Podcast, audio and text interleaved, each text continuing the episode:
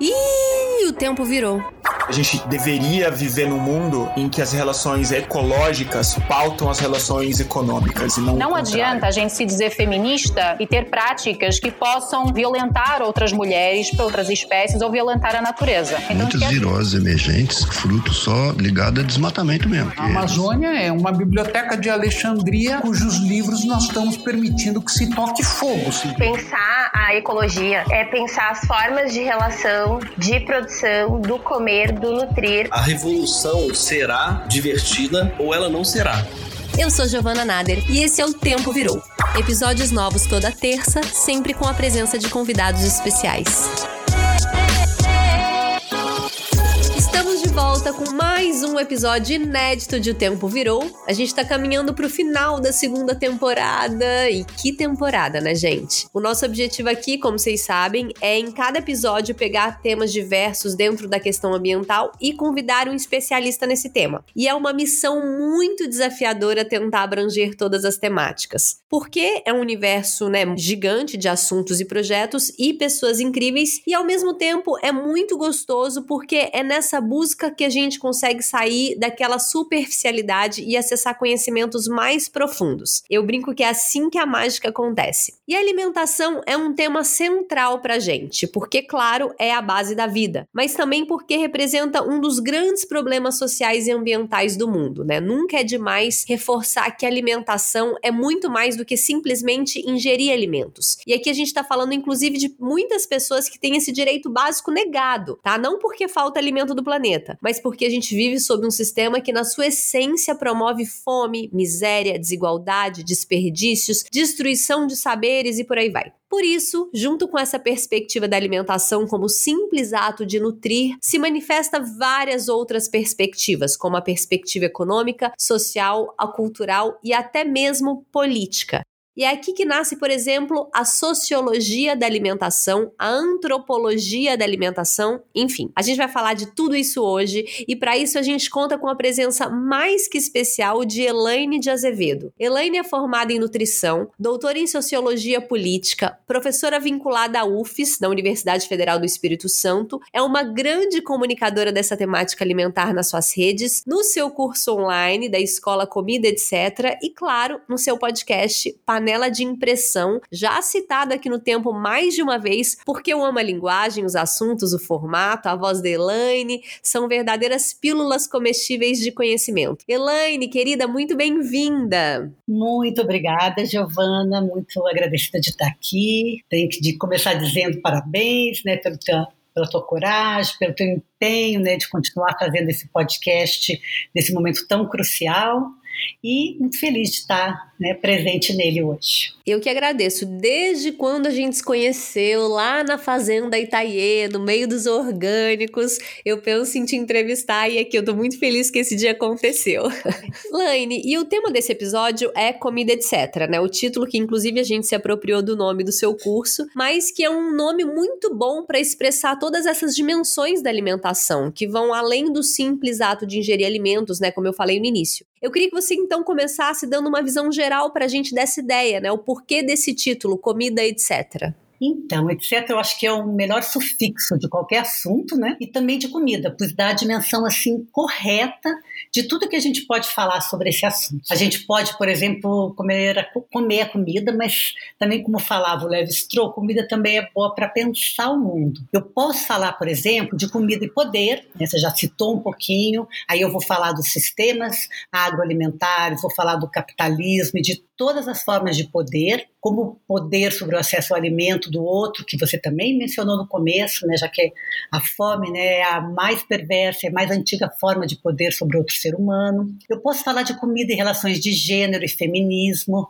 aquela história, ah, comida de homem, comida de mulher, mulher que come por último na refeição para sobrar para o homem, mulher que não come para assumir um modelo magra, bem-sucedida, homens na cozinha hoje, vegetarianismo e lesbianismo, quer dizer um mundo. Eu posso falar de comida e divisão social, relações étnicas, comida de branco, comida de rico, comida de pobre, de índio, de negros, o afroveganismo. Eu posso falar de comida e antropocentrismo, que envolve essa questão bem discutida também por vocês aqui da ética e do cuidado animal, se a gente tem direito de matar, volta para o veganismo, né? Posso falar de comida e imigração, como é que a comida pode ajudar no processo de aceitação e integração de refugiado, comida e meio ambiente. Aí eu entro no sistema produtivo, seus impactos, que como vocês sabem, são enormes, né? É um sistema que maior causa problemas ambientais, porque ele começa lá na floresta e acaba na indústria farmacêutica, às vezes. Ele fala também, etc., de comida e religião, comida de santo, comida sagrada, comida profana, comida e colonialismo, neonazismo, enfim. A alimentação é um objeto legítimo de análise da sociedade como a gente vive nela. Então, meu podcast fala, né, que ele olha para o mundo pelas lentes da comida. Então, fala aí qualquer tema que eu ponho na minha panela de impressão e eu fervo aqui. E um dos pontos principais que eu vi, né, o pensar, o comer e o nutrir para além das ideias das necessidades fisiológicas, né? Claro que a preocupação com a fome, com a desnutrição sempre foi uma prioridade, só que a gente também tem que reconhecer que a alimentação também é algo que está ligado ao prazer, né? Porque a comida gera na gente também efeitos psíquicos, de memória afetiva, de momentos felizes, nostálgicos e até de heranças culturais. Hoje eu estudo muito pouco sobre esse nutrir em si. Claro que a, fome já não é bem, né, a, a, discussão que a gente faz da fome, ela é política econômica e, e, dentro de um sistema, não é somente a ausência de alimento, como às vezes é visto de uma forma bem superficial, porque quando a gente entra nas ciências sociais, como eu entrei, a gente sai de um contexto de alimentação e entra na dimensão do que o Roberto da Mata chama de comida. Ele fala assim que o alimento é tudo aquilo que pode ser ingerido para manter uma pessoa viva. A comida tem um componente cultural e é tudo que a gente come com prazer, como tu falou, de acordo com essas regras sagradas de comensalidade, de comer junto, né? Então eu gosto de chamar sempre de nós somos comedores e não consumidores de, de alimento. E a comida traz muito bem essa dimensão de afetos. Né? No âmbito dos afetos, aí a gente entra também né, para discutir comida de alma, comida conforto, comida nostálgica, comida de casa. Quem já comeu nessa vida já vivenciou essa dimensão de alguma maneira e traz essas memórias. Às vezes são boas, às vezes são ruins, né? Traz elas para o prato porque as nossas lembranças alimentares vêm junto. E aí também a psicologia social, a neurociência estudam essa relação do comer, do não tolerar algo com aquelas experiências afetivas traumáticas ou positivas que vêm lá da infância. Perfeito. E eu fiquei aqui pensando como que esse sistema que a gente vive, né, ele avança muito sobre esse ato de comer. Enfim, não só porque promove essa insegurança alimentar, mas porque o próprio ato de comer também passa a ser incorporado nesse modelo tempo, né? A refeição, ela tem que ser fácil de ser preparada, né? Ela deve se comer muito rápido, ela destrói o simbolismo do ato do comer. E eu acho que muito de uma alimentação saudável, ela tá ligada ao tempo que a gente precisa ter, ao planejamento, né? Eu costumo fazer uma similaridade com o nosso lixo. Eu comecei a reparar que a quantidade de lixo que eu gero tá proporcionalmente ligada a quanto menos tempo eu tenho. Quanto menos tempo eu tenho, mais eu gero lixo. E eu acho que esse cuidado também com a alimentação, ele se baseia baseia por aí um pouco, né? Certamente, mas sabe que tem um paradoxo nessa relação prazer, tempo, devagar.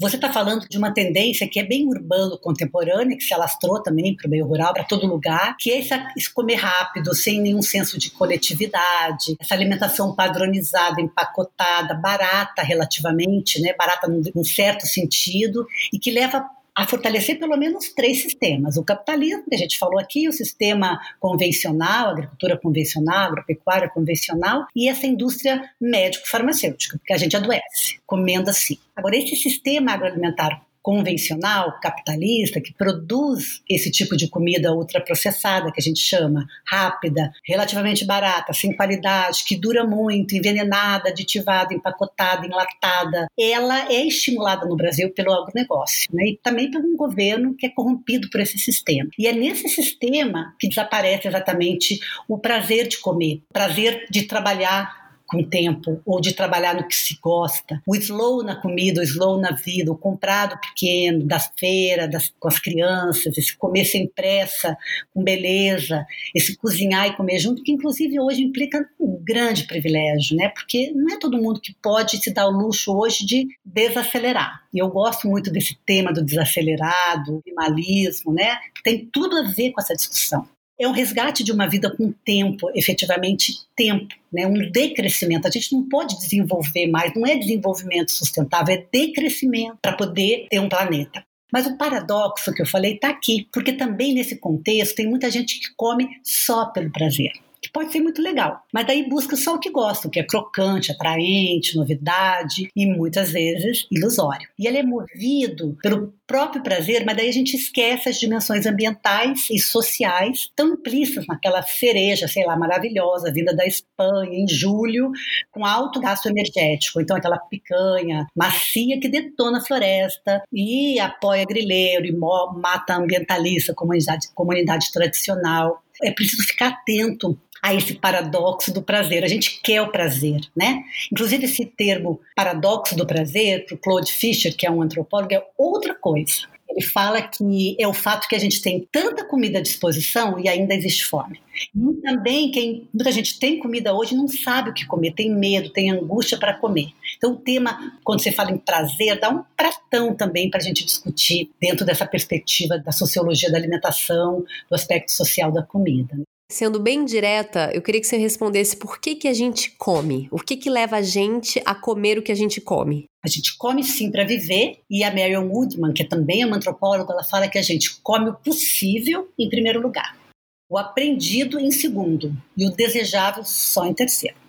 Mas também a gente come por prazer, né, um prazer excessivo que nos cega ou um prazer que nem está mais presente porque a gente tem medo, tem angústia, não sabe o que comer. A gente come porque é mais barato. A gente come por conveniência, rapidez, por exemplo. A gente come porque é cultural. Ah, vou comer o peru porque é o prato do Natal, vou comer o prato da casa da avó. Aí se mescla com o afetivo, né? Come para agradar a avó, come para agradar a mãe. Então, come também nesse aspecto afetivo. Come para emagrecer, aí quase não come, né? Mas ou para ficar saudável, né? ou porque tem que, sei lá, prevenir doença, que vai ficar doente. Aí o nutricionista indica, entra toda a parte é, racionalista da nutrição, né? Come ou então não come carne, por exemplo, por causa dos direitos dos animais, dos direitos da natureza, não come ah, alimentos que impactam isso, é, ou seja, são motivos éticos, também motivos religiosos, porque tu é judeu, porque tu é muçulmano, porque tu é adventista, come porque está triste, come porque está alegre, cada ocasião é uma comida. E o capitalismo e o egoísmo humano, né, que são basicamente sinônimos, né, leva muita gente a não comer a morrer de fome. Então a gente está longe de comer somente movido pela fisiologia. E sorte a minha, né? Senão não tinha nada para estudar nem para falar aqui com você hoje. E nessa visão mais holística, né, sobre alimentação, tem uma espécie de tripé que envolve a alimentação, né, a preocupação com a saúde e os riscos ambientais, que você citou um pouco mais acima, que tem direcionado as pessoas a procurarem também entender melhor a sua relação com o alimento, né? A minha pergunta é como que você enxerga historicamente e atualmente essa questão da conscientização alimentar, que ao mesmo tempo que a gente nota claramente uma maior consciência, a gente vê na outra ponta o aumento dos transgênicos transgênicos da comida pronta, né? Dos agrotóxicos, dos hormônios. O tripé alimentação, saúde, riscos ambientais, eu divido ele para fazer essa análise que tu pediu, um pouco histórica. Que comer e se preocupar com saúde é algo bem conhecido. Da tradição já vem isso, as próprias medicinas tradicionais, a Ayurveda, a medicina tradicional chinesa, os próprios as próprias comunidades tradicionais falavam do alimento bom, que pode, o que não pode, sagrado ou profano. Então, tinha uma preocupação com a saúde, né? E a ciência da nutrição se formou sobre essa relação, comer para prevenir e tratar doenças. E muita gente ainda come sob essa premissa, o que faz bem e é saudável para mim. São os egocentristas. A outra relação, que é comer e pensar no meio ambiente, ela é mais recente. Ela é o ecocentrismo, né, de pensar o eco-centered é, consumer, que ele pensa no meio ambiente, pensa nas questões sociais. Eu não tenho um início muito exato, mas tem um livro que chama Ecologia Social, de um anarquista chamado Murray Bookchin, que era um anarquista dos Estados Unidos que veio um pouquinho antes do livro da Primavera Silenciosa, da Rachel Carson, que é, todo mundo conhece mais, apesar que o Bookchin veio primeiro. E ele falou a mesma coisa: vai dar errado para o meio ambiente se a gente continuar comendo a comer assim. E vice-versa também, vai dar errado para a nossa saúde se a gente continuar detonando o meio ambiente. E aí a coisa complicou, porque só há bem pouco tempo a gente reconheceu que saúde tem tudo a ver com o meio ambiente.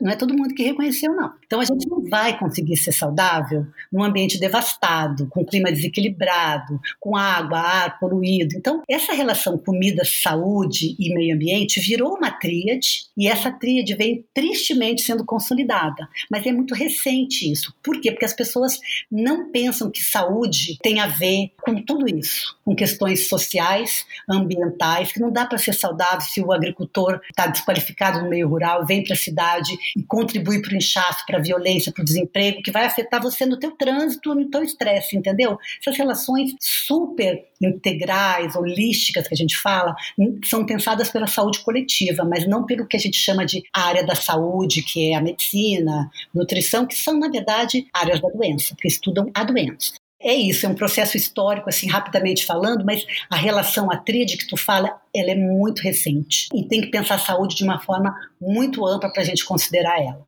E o que me dá desespero é que ela é muito recente e ela tá sendo muito degradada, né? Então é isso. Poucos solos que a gente tem de alimentação saudável hoje no Brasil estão sendo super destruídos porque o agronegócio está avançando muito rápido. Eu fico sempre me perguntando se vai dar tempo, sabe, da gente reverter tudo isso. Então, ela é muito recente, mas veja bem, em 1920, né, o Steiner, para não falar de todo mundo que já plantava sem veneno, mas o Steiner falou disso na biodinâmica, o Howard falou isso na orgânica. A gente é que não ouviu. Em 1980 teve o livro Futuro Roubado, um grande impacto falando dos estrógenos ambientais. A gente não ouviu. E eu temo dizer que a gente ainda não está ouvindo a tempo de reverter. O livro da Carson é década de 50, 60, dava tempo, processos poderiam ser reversíveis possíveis. Mas, cara, eu não consigo entender é, essa falta de apelo à vida que a gente tem. Porque é isso, né? É, é, o nosso planeta, é a nossa própria vida, não vai escapar ninguém. A não ser que você pega aquela espaçonave que os milionários, bilionários estão tentando fazer para escapar. Mas quando a crise ambiental aquecimento global, as águas subirem, felizes dos que morrerem primeiro, dizia um grande sociólogo que eu escutei num congresso uma vez, porque quem ficar vai ser muito mais prejudicado. Mas assim, isso é muito triste mesmo, né? Não tem nem como falar disso. Nem fale. Elaine, e então o que, que define um alimento saudável? Como que você definiria assim, o que é um alimento saudável para você? Ele depende do que é saúde primeiro para você. Entende? Se você acha que saúde é ser magro, o alimento saudável tem uma conotação completamente diferente de que se você acha que saúde é ser feliz, fazer o que gosta, estar com quem gosta, morar num lugar tranquilo, ter natureza por perto. Então aí dá para ver que tem que estar alinhado com o conceito de saúde, porque se chama alimento saudável. Mas é o maior desafio que a gente tem hoje, porque esse conceito, como de saúde, não é fixo e cada pessoa constrói esse conceito. Então, como eu falei, um vegano, para ele, alimento saudável é muito diferente do que para um diabético, por exemplo. Então, esse conceito é uma construção social que a gente chama, ele é mutável, ele é historicamente mutável. Então, hoje, no conceito socioambiental atual, o alimento só é saudável se for saudável para todo mundo. Para quem planta, para o meio ambiente, para os animais, para quem transporta, para quem consome e para o planeta. Não dá para pensar, por exemplo, que soja é saudável porque é vegetal, porque tem proteína, porque previne fogacho da menopausa. Se ela promove trabalho escravo, se ela queima a Amazônia, se ela vem envenenada do seu prato. Então eu sempre brinco que a mulherada que come soja não sofre do calorão da menopausa, mas pode morrer com aquecimento global. Então, saudável, por mais desafiante que seja, hoje, só se for saudável para tudo e para todos. Quando a gente chegar nesse contexto, a gente pode dizer que o alimento é saudável. Baita desafio.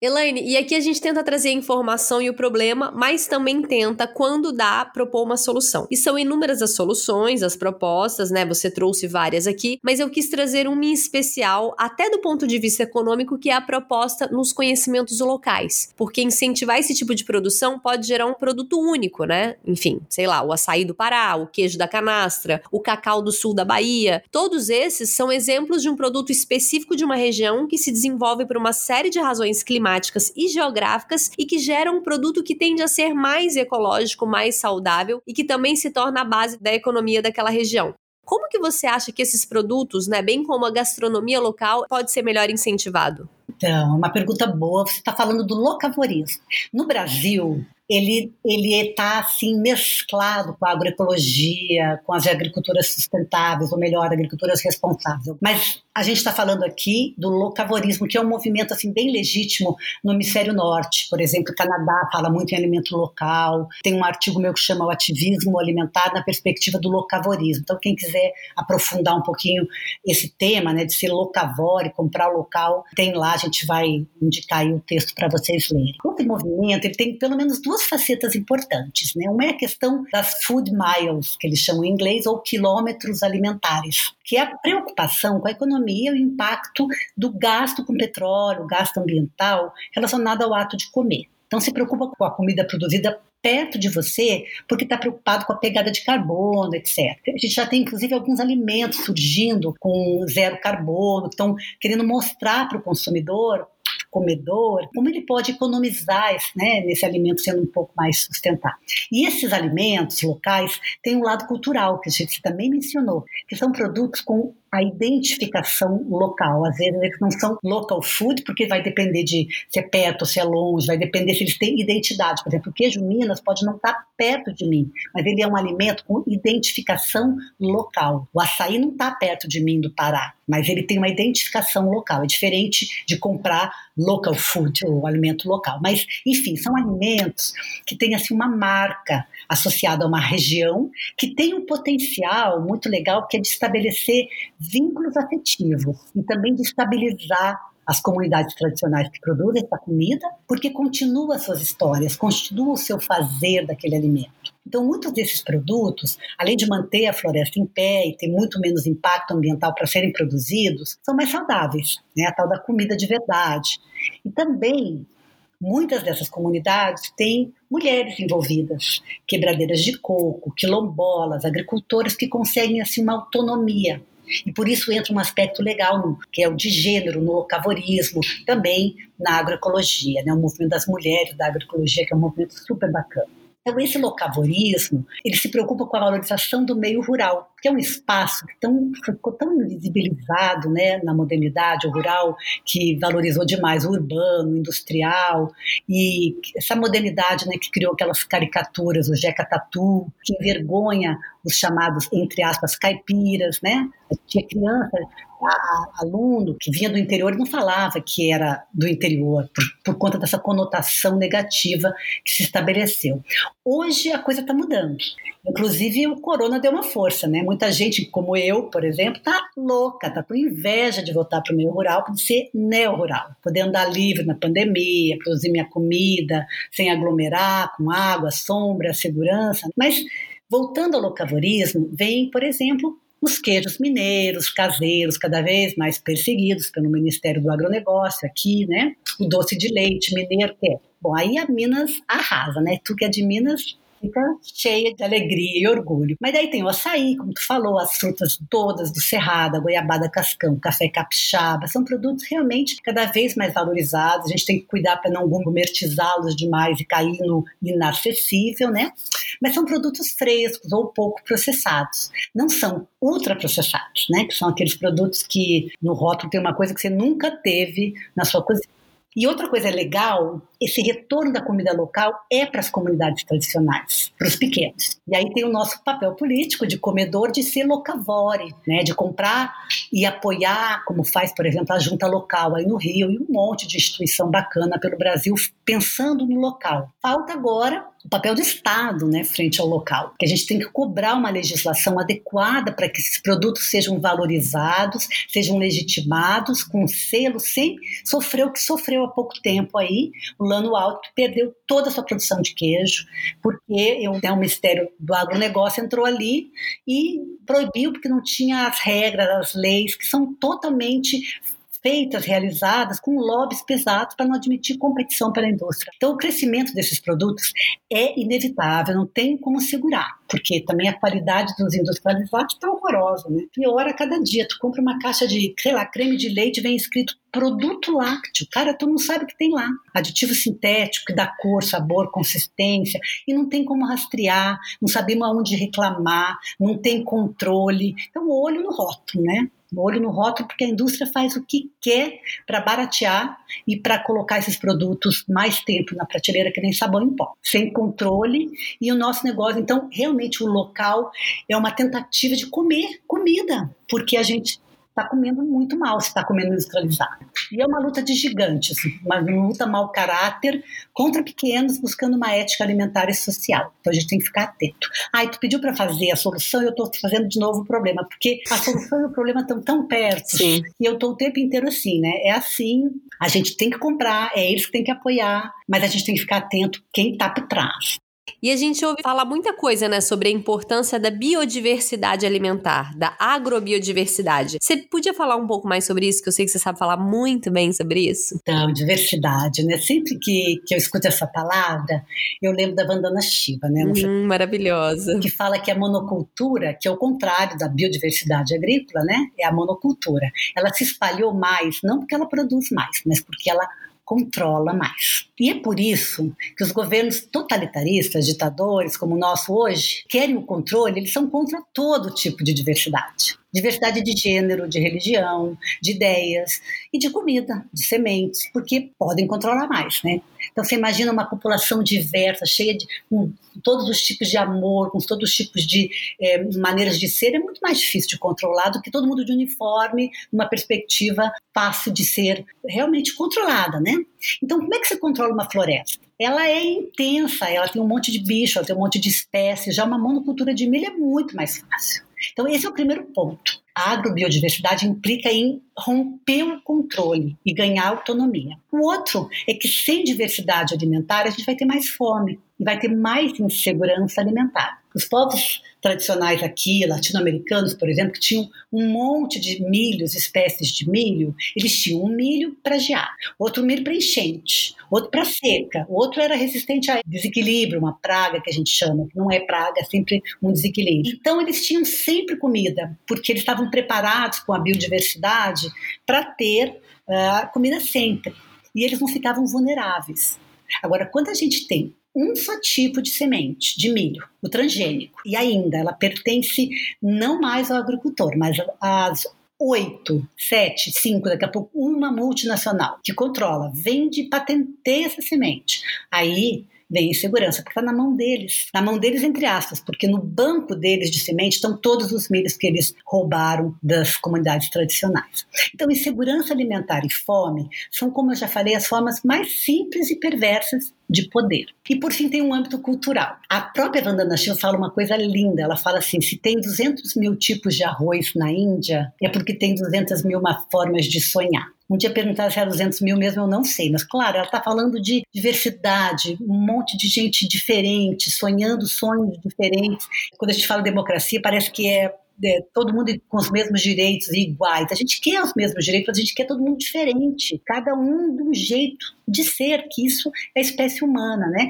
Então, perder nossa agrobiodiversidade é nos achatar culturalmente, é perder prato, fruta, semente, comida regional, tempero, medicamento. É muito triste ter uma, uma padronização alimentar e nos torna menos interessantes, mais pobres culturalmente. E aí vem de novo a questão do poder, porque um povo sem cultura, seja a sua cultura em qualquer âmbito, especialmente a cultura alimentar que a gente está falando aqui, ele é mais vulnerável, ele é menos orgulhoso, ele é mais fácil de manipular, de iludir com as premissas do que vem de fora, de outras culturas. Por isso que num governo como o de hoje não tem nenhum apoio para a cultura, porque ele quer um poder sobre os nossos sonhos. Então a gente vai ficar mais fácil de controlar. Por isso que a diversidade e a agrobiodiversidade são coisa muito séria porque a gente tem que pensar nelas para além da gente ter um monte de comida boa, fresca, variada, saudável né, no prato.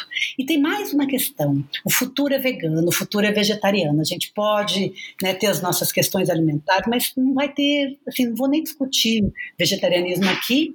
A última vez que eu discuti, os vegetarianos quase me jogaram todos os tomates que eles tinham, porque eu falei do, veganismo e a indústria, né? Que não dá para ser vegano comendo é, bife de soja em sei lá, 3D saindo da, da, sei lá, carne sintética produzida por um laboratório, mas troca para cá, o mundo vai ser vegano e ou não vai ter mundo. E aí, o que nós precisamos é diversidade de plantas, porque uma dieta à base de plantas, ela sim pode manter a nossa saúde e a diversidade. Então, é mais uma questão. Imagina você ser vegano e, e, ter que comer dois, três tipos de plantas. Sei lá, estou exagerando, mas a gente já perdeu muito. O impacto da perda é imenso. A gente perdeu muitas espécies alimentares, não dá para perder mais. Então, a agrobiodiversidade é um tema importante, né, do ponto de vista ambiental, social, cultural, político como você pode ver. Botar o olho nisso. Ai, quanta aula, meu Deus. Nossa, minha cabeça tá assim, explodindo de tanta informação boa. Biblioteca Ecológica. Mas, Elaine, agora a gente vai pro nosso super quadro Biblioteca Ecológica. E eu tô muito curiosa porque você trouxe aí pra gente. Basicamente, tem muita coisa. E assim, você sabe, né? Eu sou da, da universidade, a gente trabalha muito com artigo. E eu gosto, porque as pessoas também hoje estão lendo pouco, né? Assim, lendo.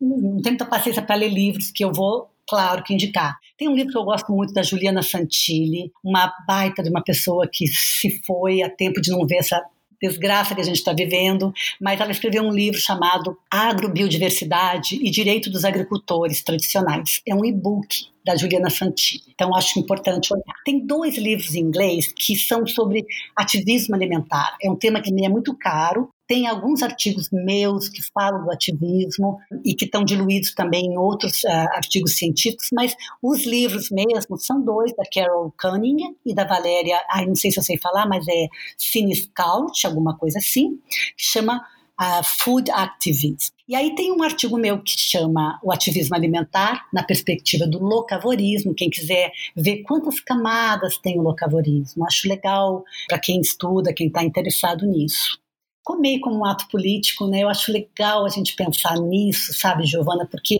tem muita, assim, informação, ai, viu um chavão de moda, né? E aí tem gente que fala, ah, então a responsabilidade é toda nossa. A gente é consumidor, um comedor político e a gente tem que comprar do local, do pequeno que tem. A gente tem que ser, né, procurar o veganismo, procurar botar as crianças na mesa, a gente tem que realmente voltar para a cozinha, a gente tem que fazer várias ações que são chamadas micropolíticas. Mas também existem as macro políticas, como a gente viu agora nos últimos, depois do golpe, são essenciais para ter uma comida ética, digna e dignificar quem produz comida. Então, o voto, a pressão sobre as grandes multinacionais, sabe, está presente aí no que a gente chama de macropolítica. Então, ativismo alimentar é coisa séria, tem que ler todas as dimensões dele. Então, tem um, um, artigo meu que é na Pisiagrama, revista maravilhosa que eu gosto, e quem quiser ver como que a alimentação tem um debate imenso. Tem um artigo que chama Sociologia e Alimentação que está na, na, revista Horizontes ao Sul, que a gente manda para vocês depois e vocês né, vejam o que, que a